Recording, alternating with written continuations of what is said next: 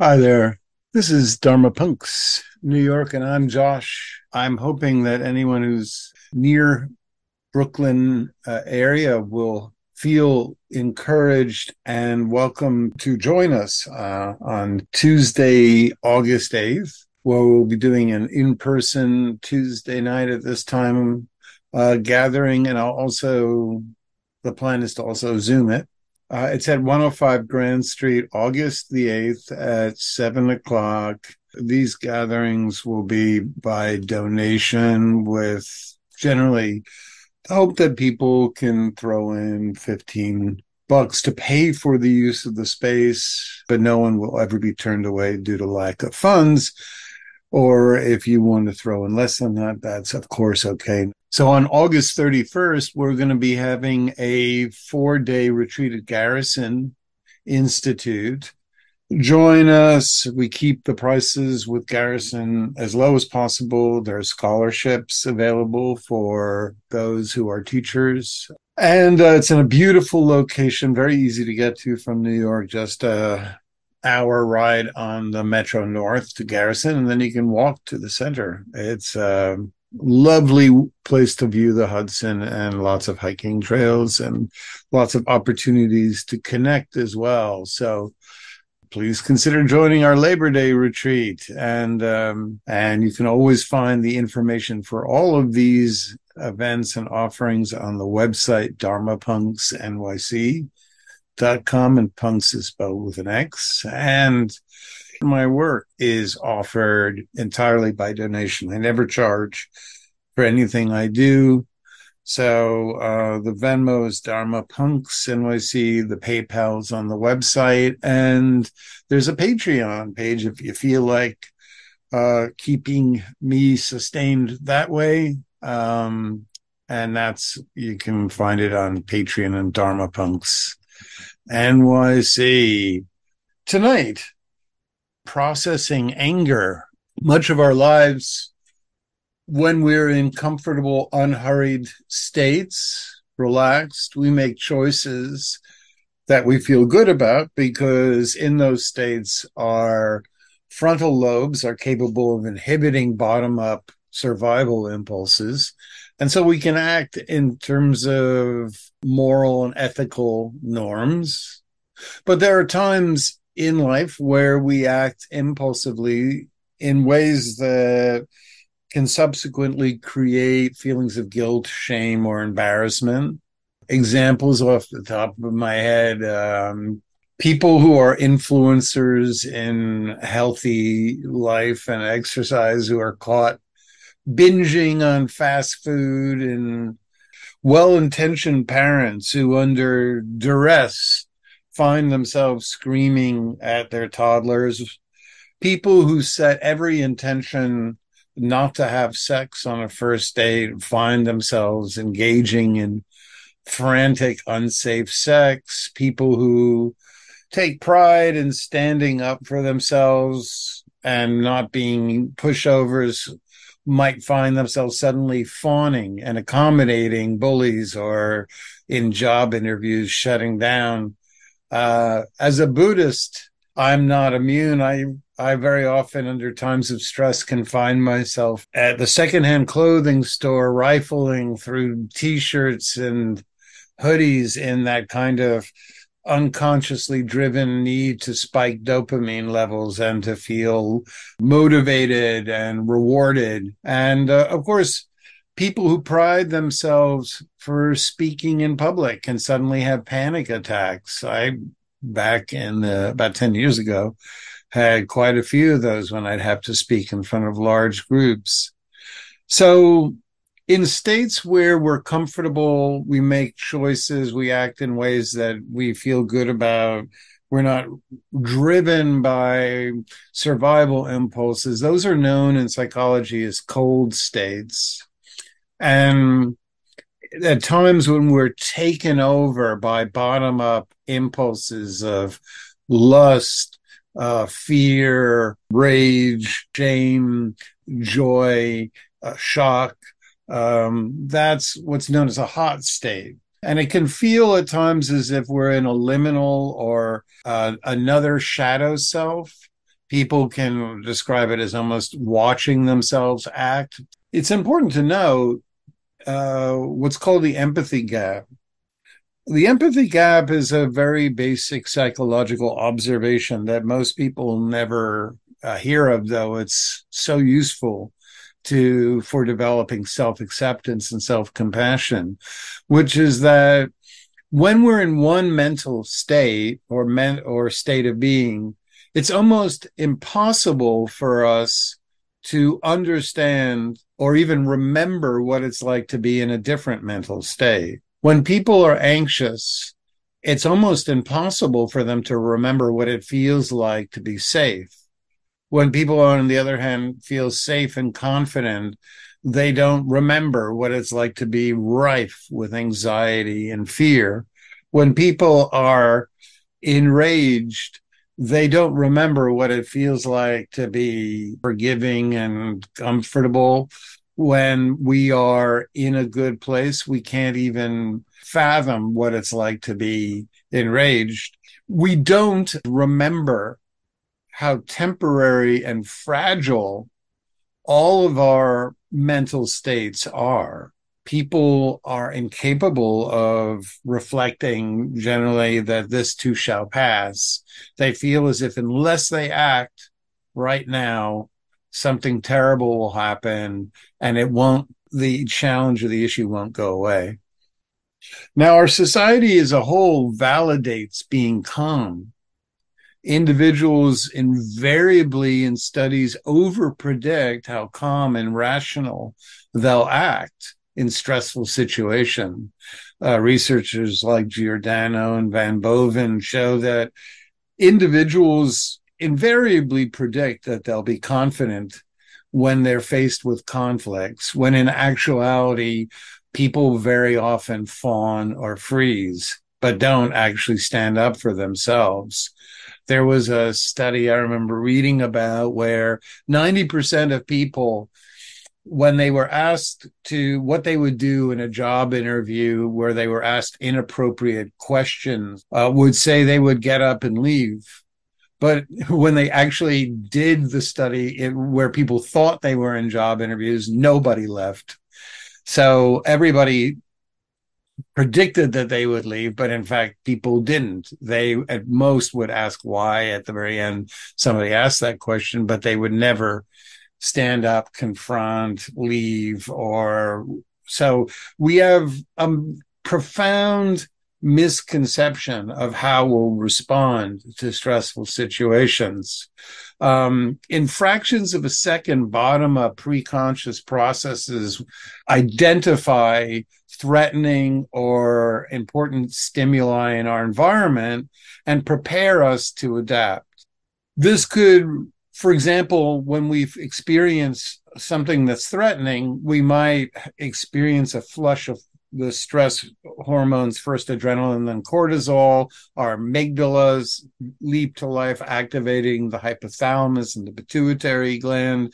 Um, fast circuits and action potentials that clench our muscles, respiration and heart rates climb, arteries contract, our skin tightens, and this creates a negative feeling a feeling is something that we are aware of that represents a change in our bodies, but that other people often can't see.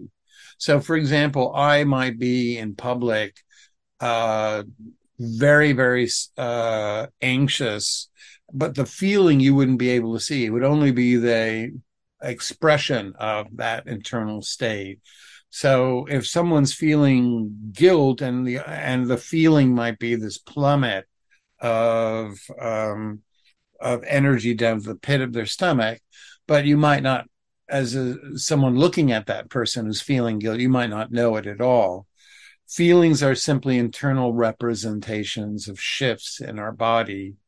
Um, on the other hand, when we're in a situation that could be rewarding, you see someone who's attractive smiling at you and you're not dating anyone or you're uh, some opportunity suddenly presents itself. You're a hunter gatherer and you suddenly spot fruit dangling from a tree. And the dopamine that's forward projected by your striatum to your frontal lobe will create all these pleasure sensations in your body and, and ready to approach the fruit. So that's a positive feeling. Now, once again, feelings are internal representations of our body shifting. Emotions are behaviors that others can see. They're how feelings are manifest in actions and signals to others. So if we're sad, at first we might feel this internal shift, but then we might signal our sadness by crying. Or if we're frightened, we might visibly tremble or run away from a threat or avoid something that causes us anxiety. If we feel guilt, we might visibly shudder. You know, uh, Homer Simpson used to go, do like that, do. I can't do it. But anyway, that kind of expression of gasping, people might hold their heads in their hands. Um, so these are emotional signals. They turn internal body states into states that other people can see and sometimes actual actions that uh, address the um, the situation at hand. Most negative feelings turn into negative emotions that are associated with withdrawal. When we're frightened, sad, guilt, shock, disgusted, we tend to withdraw, remove ourselves, pull back. Um, positive emotions like joy, love, gratitude, and pride are pro social approach impulses. They encourage us to connect, make eye contact. And so the dopamine surges and the internal states of ease and comfort encourage us to smile and laugh that signal our internal ease and uh, well being. So the final step in the process first we have the feelings then we have the emotional expressions and then finally we have the cognitions which are the stories that try to make sense of why we're feeling the way we are why we're acting the way we are. So if we're anxious the this underlying state can turn into catastrophizing thoughts. Everything's going to turn out badly. I'm going to fail. I'm going to make a fool of myself if people are going to not like me. If we're experiencing grief, uh, that might translate into thoughts of self pity and hopelessness and despair. And if we're experiencing pride in something we've done, it might turn into positive self ideation stories about uh, how we're helping people. It might encourage us to embrace new opportunities. So first we have the feeling, then we have the emotion, and finally we have the stories, the cognitions that try to make sense of the entire experience. Now, anger is a pretty unusual state in that it's a negative emotion that, or it starts with a, neg- uncomfortable feeling that turns into a negative emotion which is generally associated with rising body temperature, muscles clenching, um, gritting one's teeth. And then it turns into, though, an approach, not a withdrawal, but approach orientation, prompting us to confront people who've engaged in harmful behaviors or who have impeded our healthy pursuit of, of resources. Um, anger is also unusual in that, unlike most of the other emotions, anger is the only one that's just as left hemispheric in the brain as right. And what that indicates is anger, more than any other emotional state, uh, comes packed in with a lot of thinking, scorekeeping, resentments. Um, anger started as a way to uh, punish in our tribal backgrounds, we would keep score of people who weren't contributing to the tribe, and anger would impel us after we kept scores and built up these resentments. It would encourage us to confront them. So, more than any other mental state, anger it's very difficult to unpack the internal feelings from the impulses and the stories. They all feel as one.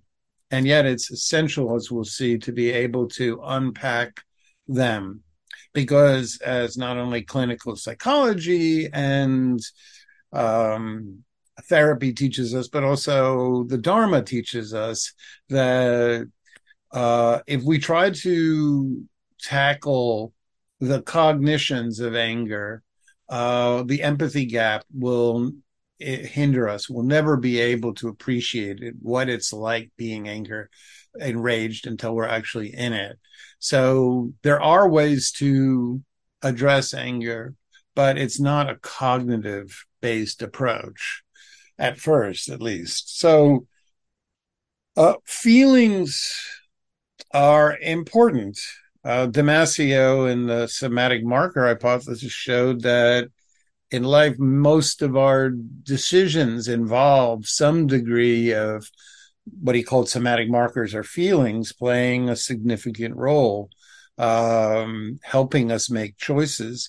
And if we didn't feel the aversive feelings of anger, we'd never set boundaries in our life. People who repress their anger fail invariably to establish boundaries in their relationships, to pursue their own goals. They're prone to caregiving or to, um, to, um, uh, what's the word? I'm blocking it, but dependent personality disorders. They are um, prone to not confronting injustices in their life. So uh, it was only my own ability to feel anger that impelled me first in 2016 and to and 2020 to uh, march and be a part of the social protest movements. If I couldn't feel anger, I probably would have been uh, someone who felt fear and wouldn't have uh, been able to go out, connect, support, be an ally, and so forth. So, um, anger that's repressed all the time leaves us very vulnerable. Today in psychology, there's a distinction between primary emotions and secondary emotions. Primary emotions are what we feel and they might not look good to other people.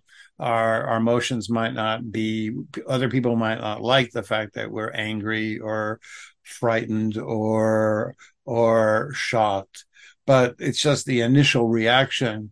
The secondary emotion is what we do to conceal uh, primary emotions that we feel uncomfortable with. So in patriarchal misogynist cultures, women are shamed for expressing uh, anger, disappointment, for pushing back, and they're trained to respond to aggression by being accommodating or consensus building and not setting boundaries. On the other hand, men are shamed by their peers for the primary emotions of sadness or fear and encouraged to be angry. So, depending upon your gender and the culture you're in and your family system, you might have a natural primary emotional response inhibited by secondary emotion that looks better to the people around you. When anger is repressed, the impulses remain what's called unmetabolized. They're, they don't go away.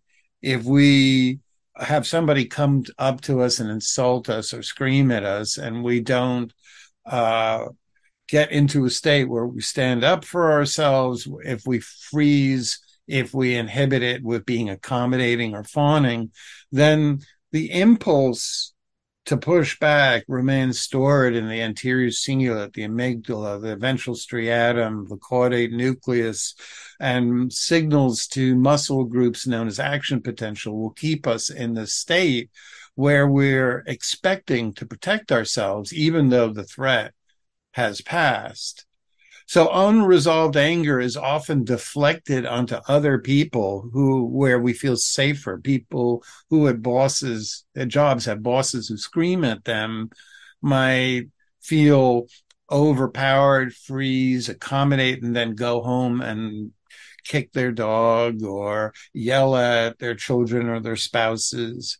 Individuals who were mistreated by their parents might express rage at their own children. Um, and so on and so forth. So it's not like repressed anger goes away. It actually stays latent as action potential in muscle groups, impulses in the striatum and the new caudate. Uh, the amygdala stays hyperactive, hypervigilant. Uh, and so we're constantly waiting to t- express that anger. So we express it in, in places where we feel less immobilized, often on in just innocent people. Um, so, um, if we repress anger too um, in contemporary therapeutic understanding they it, when it returns it will create what's called anxiety signal anxiety that in turn will lead to spikes in addictions people who are constantly suppressing their anger will use drugs alcohol uh, uh, to suppress the memories, the and the feeling of discomfort in their body. Um, and this leads to a lack of agency, fragmentation, and a lack of integrating oneself. Sometimes people seek the spiritual bypass and try to become Buddhists as a way to get rid of their anger. They they like come to people like me, Buddhist pastors, and say, I don't want to experience anger and generally in a kind of buddhisty way i say basically good luck i mean that's that's not something that uh, i can teach how to process anger but i can't teach how to get rid of it and i'll talk more about what i even mean by anger in a moment but you, there's no bypass around anger. It's there for a reason. It's been, uh, while it's different in every culture, expressed differently in every culture, as Amy Barrett showed us, uh, but um, that still every culture has its own version of anger because all cultures are based on tribal bonding. And in all tribal bonding, there's times where one person won't live up to their responsibilities or will take advantage of others. So, uh, it's, we have anger because we need to at times experience it. Um, on the other hand, there are times when anger leads to vastly bad outcomes. And the general predictor of that is rumination. Anger, uh, first and foremost, when it leads to a reciting internally of um, uh, a litany of mistreatment, victimization stories, and narratives, um, has been shown to lead to loss of social contacts, and connections, conflict with family and friends, inability to form durable, intimate relationships. Um, over time, people who ruminate rather than know how to feel anger, process it, and then skillfully address it will become unable to construct appropriate narratives and collaborate with others. They become incapable of seeing other people's points of view. They become increasingly victimized. Um, and they can't see their own role in conflicts. It's associated with borderline personality disorder, anger, and major depressive disorder. You can read studies on it, the mediating role of anger rumination and de- major depressive disorder. There's other papers on the role of rumination in relationship to antisocial behaviors and um, and also papers on understanding the relationship between uh, uh, resentments and uh, emotional cascading behavioral dysregulation and stuff like that. So the story, ruminating in the story of mistreatment is every bit as bad as um, lashing out or as repressing anger. All of those three approaches are terribly, terribly maladaptive and lead to just some uh, dreadful interpersonal outcomes. So, how do we process anger skillfully? Well, it's essential first and foremost to note if it's a primary or secondary affect. If we linger in resentments over lost relationships, um, in general, we're using anger as a way to conceal feelings of loss and loneliness. And that's maladaptive because um, in situations where people don't actively uh, attack or hinder our growth, but simply in times we disconnect or are stuck in relationships that are incompatible, the emotion that helps us process skillfully that event is the capability of grieving, feeling sad. Um, feeling then lonely allows us to be motivated to connect with new people. But resentment simply keeps us aloof and away. It, it inhibits us from connecting with new people. On the other hand, anger is entirely uh, adaptive when someone has out of the blue um, tried to overpower us, has acted in a way that's physically threatening, has hindered uh, or our ability to pursue healthy goals. People have taken credit for work we've done and stuff like that. That's where anger is motivating. Now, in the Dharma, the Buddha, like I hope I was um, listening at the beginning, instructs one to break down anger into the constituent parts. In fact, the most important teaching in the Dharma, the Paticca Samuppada, the first understanding or uh, foundation is to that contact with stressful situations, he says, turns into negative feelings, which he calls dukkha vedana. You don't have to know that. He just says there's internal shifts that are uncomfortable. And then from that, we have an emotion of aversion. And that from that, we have anger stories, what he calls ditthi upadana. And um, there's another one. But so the Dharma in the Paticca Samuppada breaks down what we lump all under anger uh, as one thing the feelings, the actions and the thoughts. We just call it all anger. But the Buddha calls it three different things. And it's because in Pali and, and this breaking down of anger into three different uh, constituent parts that the Dharma offers us a very skillful way of addressing anger or uh, the feeling of being um, of needing to confront the situation. So, a lot of people note that in some of the Buddhist teachings, there's this constant uh, phrase of uh, getting rid of anger, what's translated as anger, but actually, that's uh, always a bad translation. Uh, dosa is a story, a thought. And very often Buddhist translators translate resentment or dosa into anger. It's this kind of angry thought, hatred. But the feelings of anger in the body are actually always dukkha vedana. So there's always this clear separation in the Dharma between things we need to feel versus things we need to address subsequently. In the Dharma, anger is constructively alleviated by interrupting the chain at the feeling state.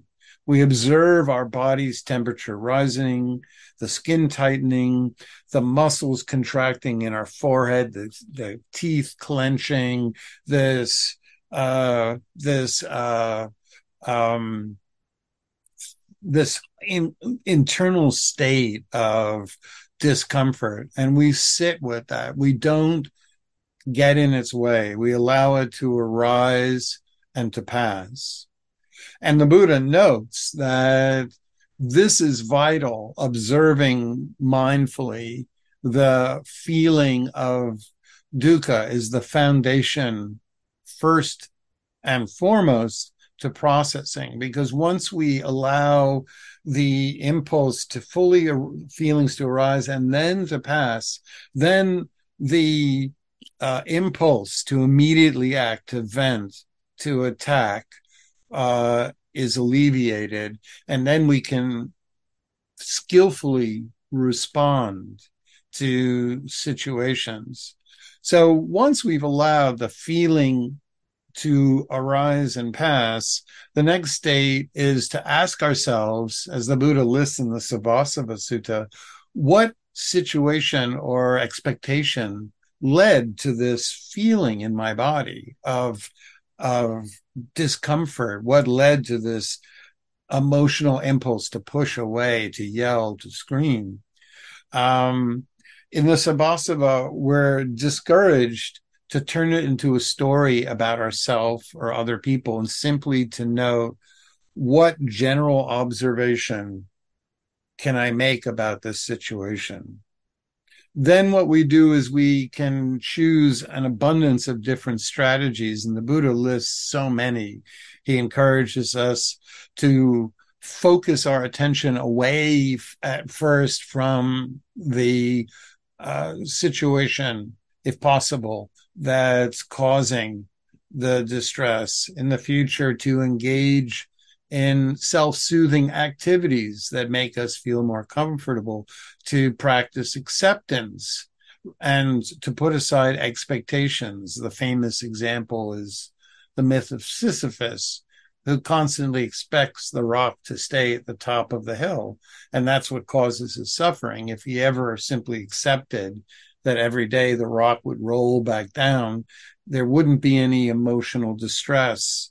So sometimes if we simply accept, okay, uh, I'm going to go into work, my boss or my supervisor or my work colleague is going to be in a bad mood, or this is the this is i'm going to have to see this friend who's going to talk a lot about themselves and not ask me a question about myself if we have these if we change the expectations very often then the suffering shifts by accepting what has happened in the past we can set aside an intention to suppress the story uh, reciting the story and cultivate the opposite forgiveness.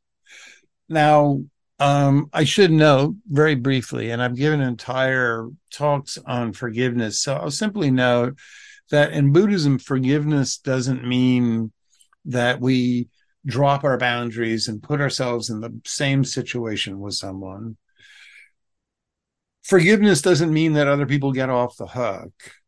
Forgiveness simply is a determination not to repeat in our minds the stories of what happened to us.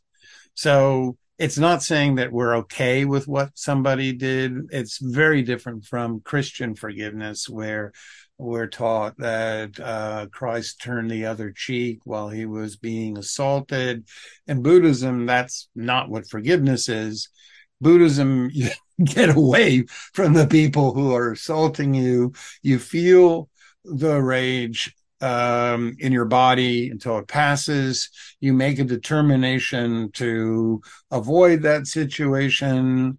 Um, you then, over time, you set an intention not to recite what happened over and over again. People believe that it's reciting the story that keeps them safe, but in fact, that underestimates all the emotional learnings that brains do. If you are mistreated by someone or harmed by someone or physically assaulted by someone, you don't have to keep reciting the story because guess what? Your unconscious mind, all of your right temporal lobe, your amygdala, all the unconscious, preconscious regions of your brain will remember it very well and create feelings of uh, aversion or uh, or an uh, tension when that person's around. So the story actually doesn't keep us safe. It's just a way that we try to make sense and it actually gets in the way of adapting and setting boundaries. So, what we're going to do in the meditation is we're going to cultivate a quiet uh, state. We're going to first get to a state where we're comfortable. And then what we're going to do is bring to mind an image, not a story, of a difficult uh, interpersonal experience that caused resentment. And we're going to watch the feelings arise entirely in the body without translated into a story of what happened. We're just going to hold an image, allow the feelings to arise. Once the feelings subside, then we'll reflect on how we constructively can respond in a way that's adaptive. And then finally, we'll do a little bit of forgiveness practice. So I hope that sounds enticing. If not, I did my best. So, what I'd like to encourage you to do is to find a really comfortable position and don't uh, feel in any way encouraged to meditate in front of your screen. You can turn off the camera or you can lie down or sit somewhere off camera. I find it useful to not feel observed when I'm meditating, but for some people, they don't mind. So, whatever works for you, closing the eyes.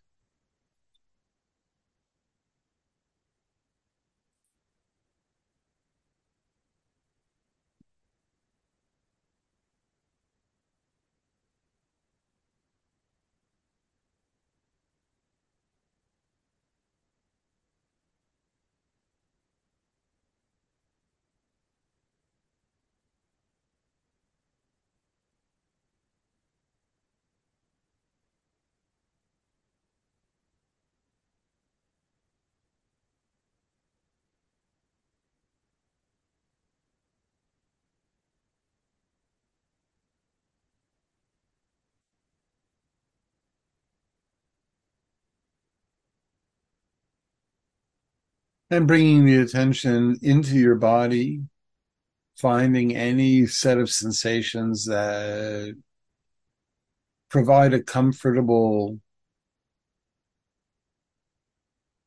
landing stage for your awareness. So for some people, it might be just paying attention to the eyes or the palms of their hands or the breath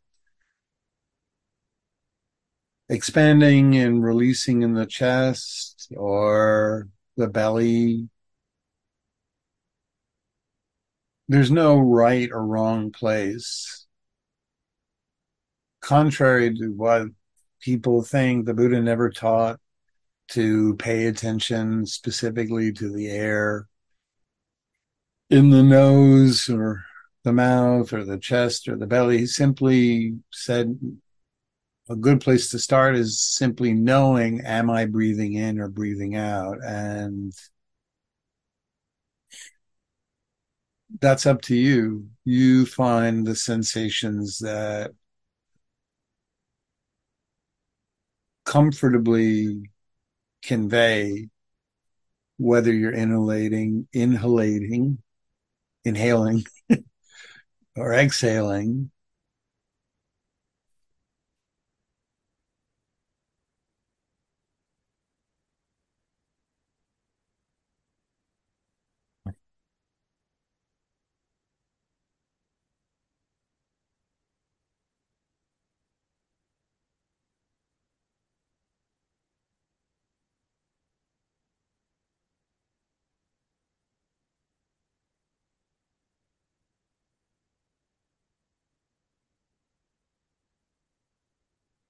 If you don't like paying attention to the sensations of breathing, that's fine. You can simply listen to the sounds arising and passing around you, or simply observe the movement of energy in the body, or visualize in your mind's eye a place where you feel safe, or simply calmly, slowly recite a kindness phrase. May all beings be happy, peaceful, free of stress and suffering. May I be happy, peaceful, free of stress and suffering.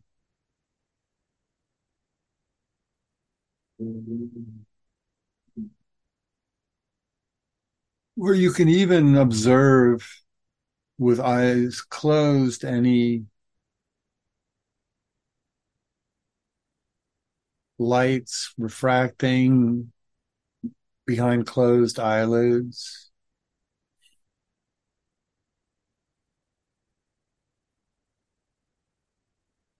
The key is to find a practice that's soothing. So if you are going to pay attention to the breath, it's encouraged uh, as a good foundation at first to count one on the in breath and then two on the out breath, three on the next in breath, four on the following out breath.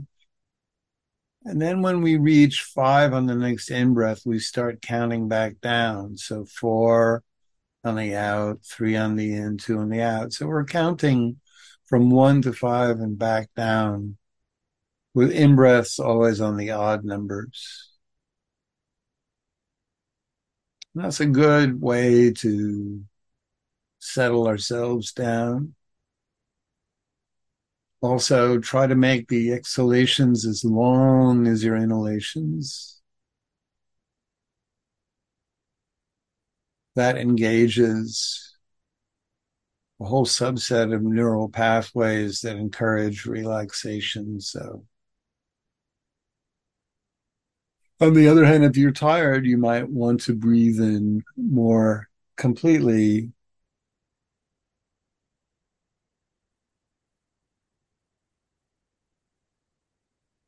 So find the strategy that works for you. And when thoughts pull you away, just practice anything other than frustration or criticism. Just enjoy the fact that you're cultivating space and ease in your life, that you're giving yourself tools to disconnect from intrusive thoughts. And we'll just sit in silence for a while.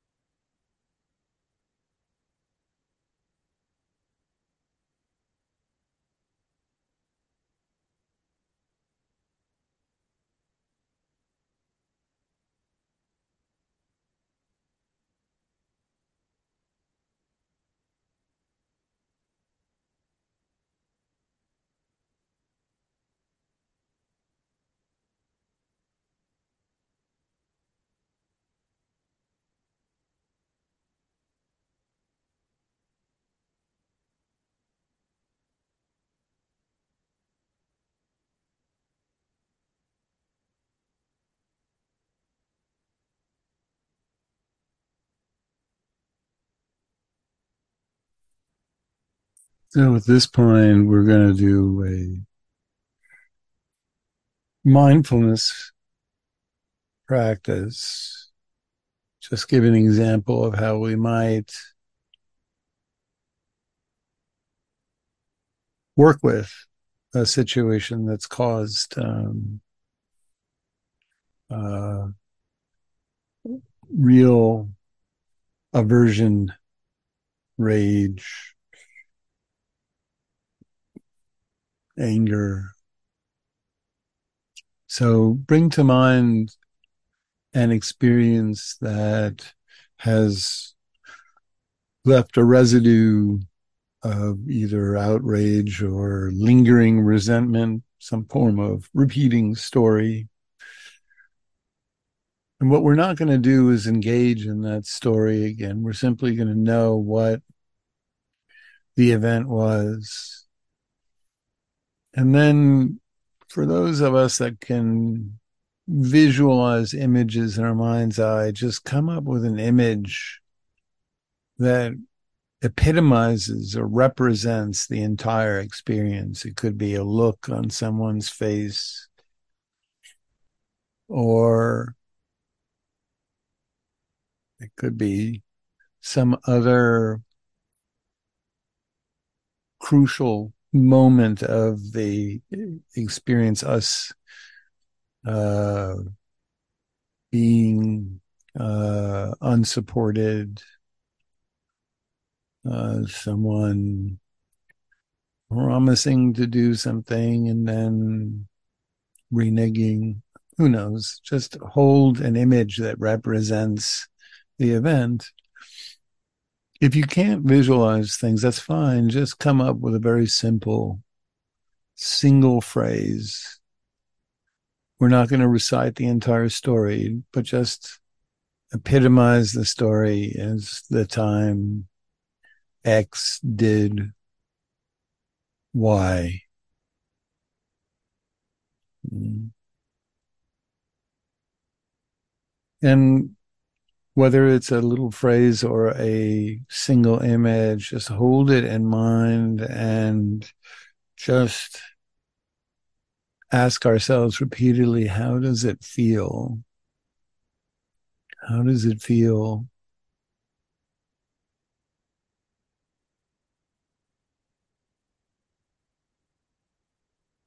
if nothing arises, you can fine tune the image or the try again with another phrase.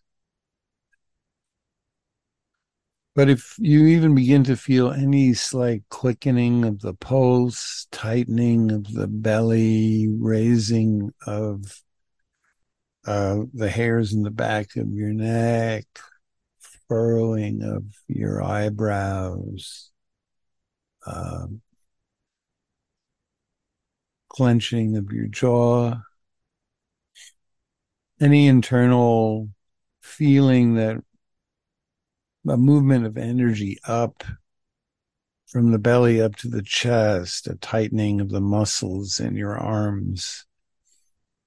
If you can find anything that represents your body to your attention, indicating that something wrong is or inappropriate has happened, just pay attention to that feeling. Encourage it. It's okay. It's okay to feel. It's okay to have this outrage or shock or discomfort in my body. Sometimes it might be helpful for people to do this practice by slightly holding a towel and gently strangling the towel.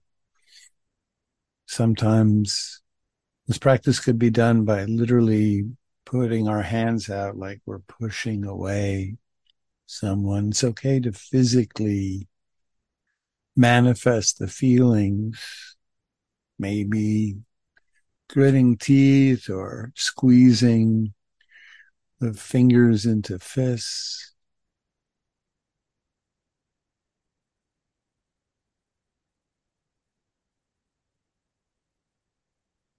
It's okay even to have a slight trembling with anger or the feeling of anger.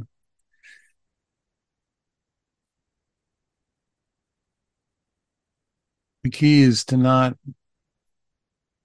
inhibit it, not to suppress it, to give it a safe space to express itself.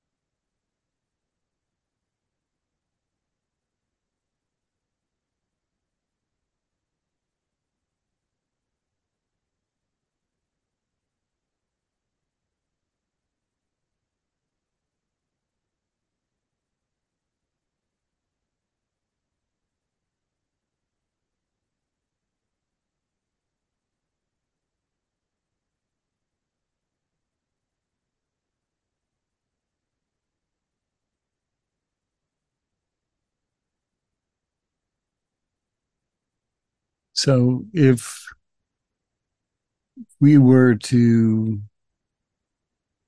consider these feelings of discomfort and uh, tightness and heat and trembling and clenching as a child expressing to us in our bodies that we've been hurt or mistreated, then the role of the cognitive mind, once the feelings have subsided a bit, the inner parent or adult part of the brain is to figure out ways to protect this hurt child what are the best ways for us to adapt so that we don't feel this way again.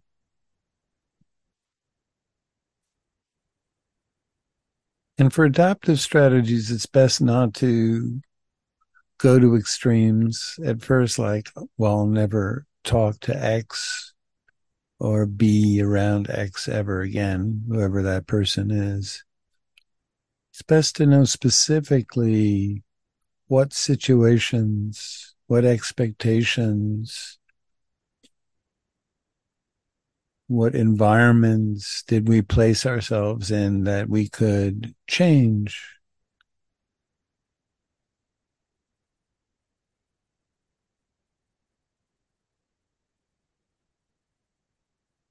What rules can we set for ourselves to feel safer in the future, less vulnerable?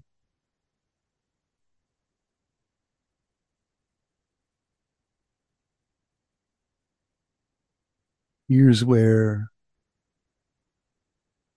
we get creative. Setting boundaries doesn't mean walling ourselves off from others, nor does it mean allowing others to continuously treat us poorly. It means knowing what constructively, how to respond.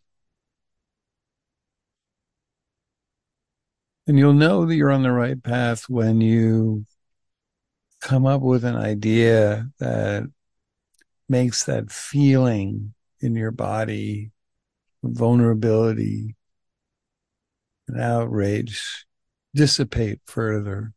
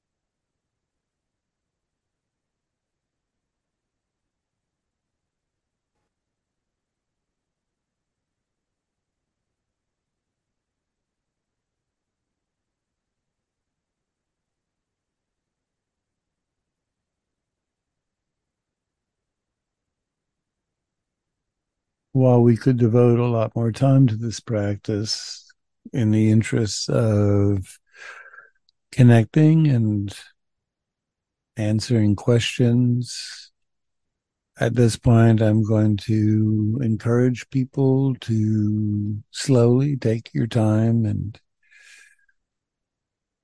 while keeping your body relaxed, put aside these reflections and bring your attention back to the screen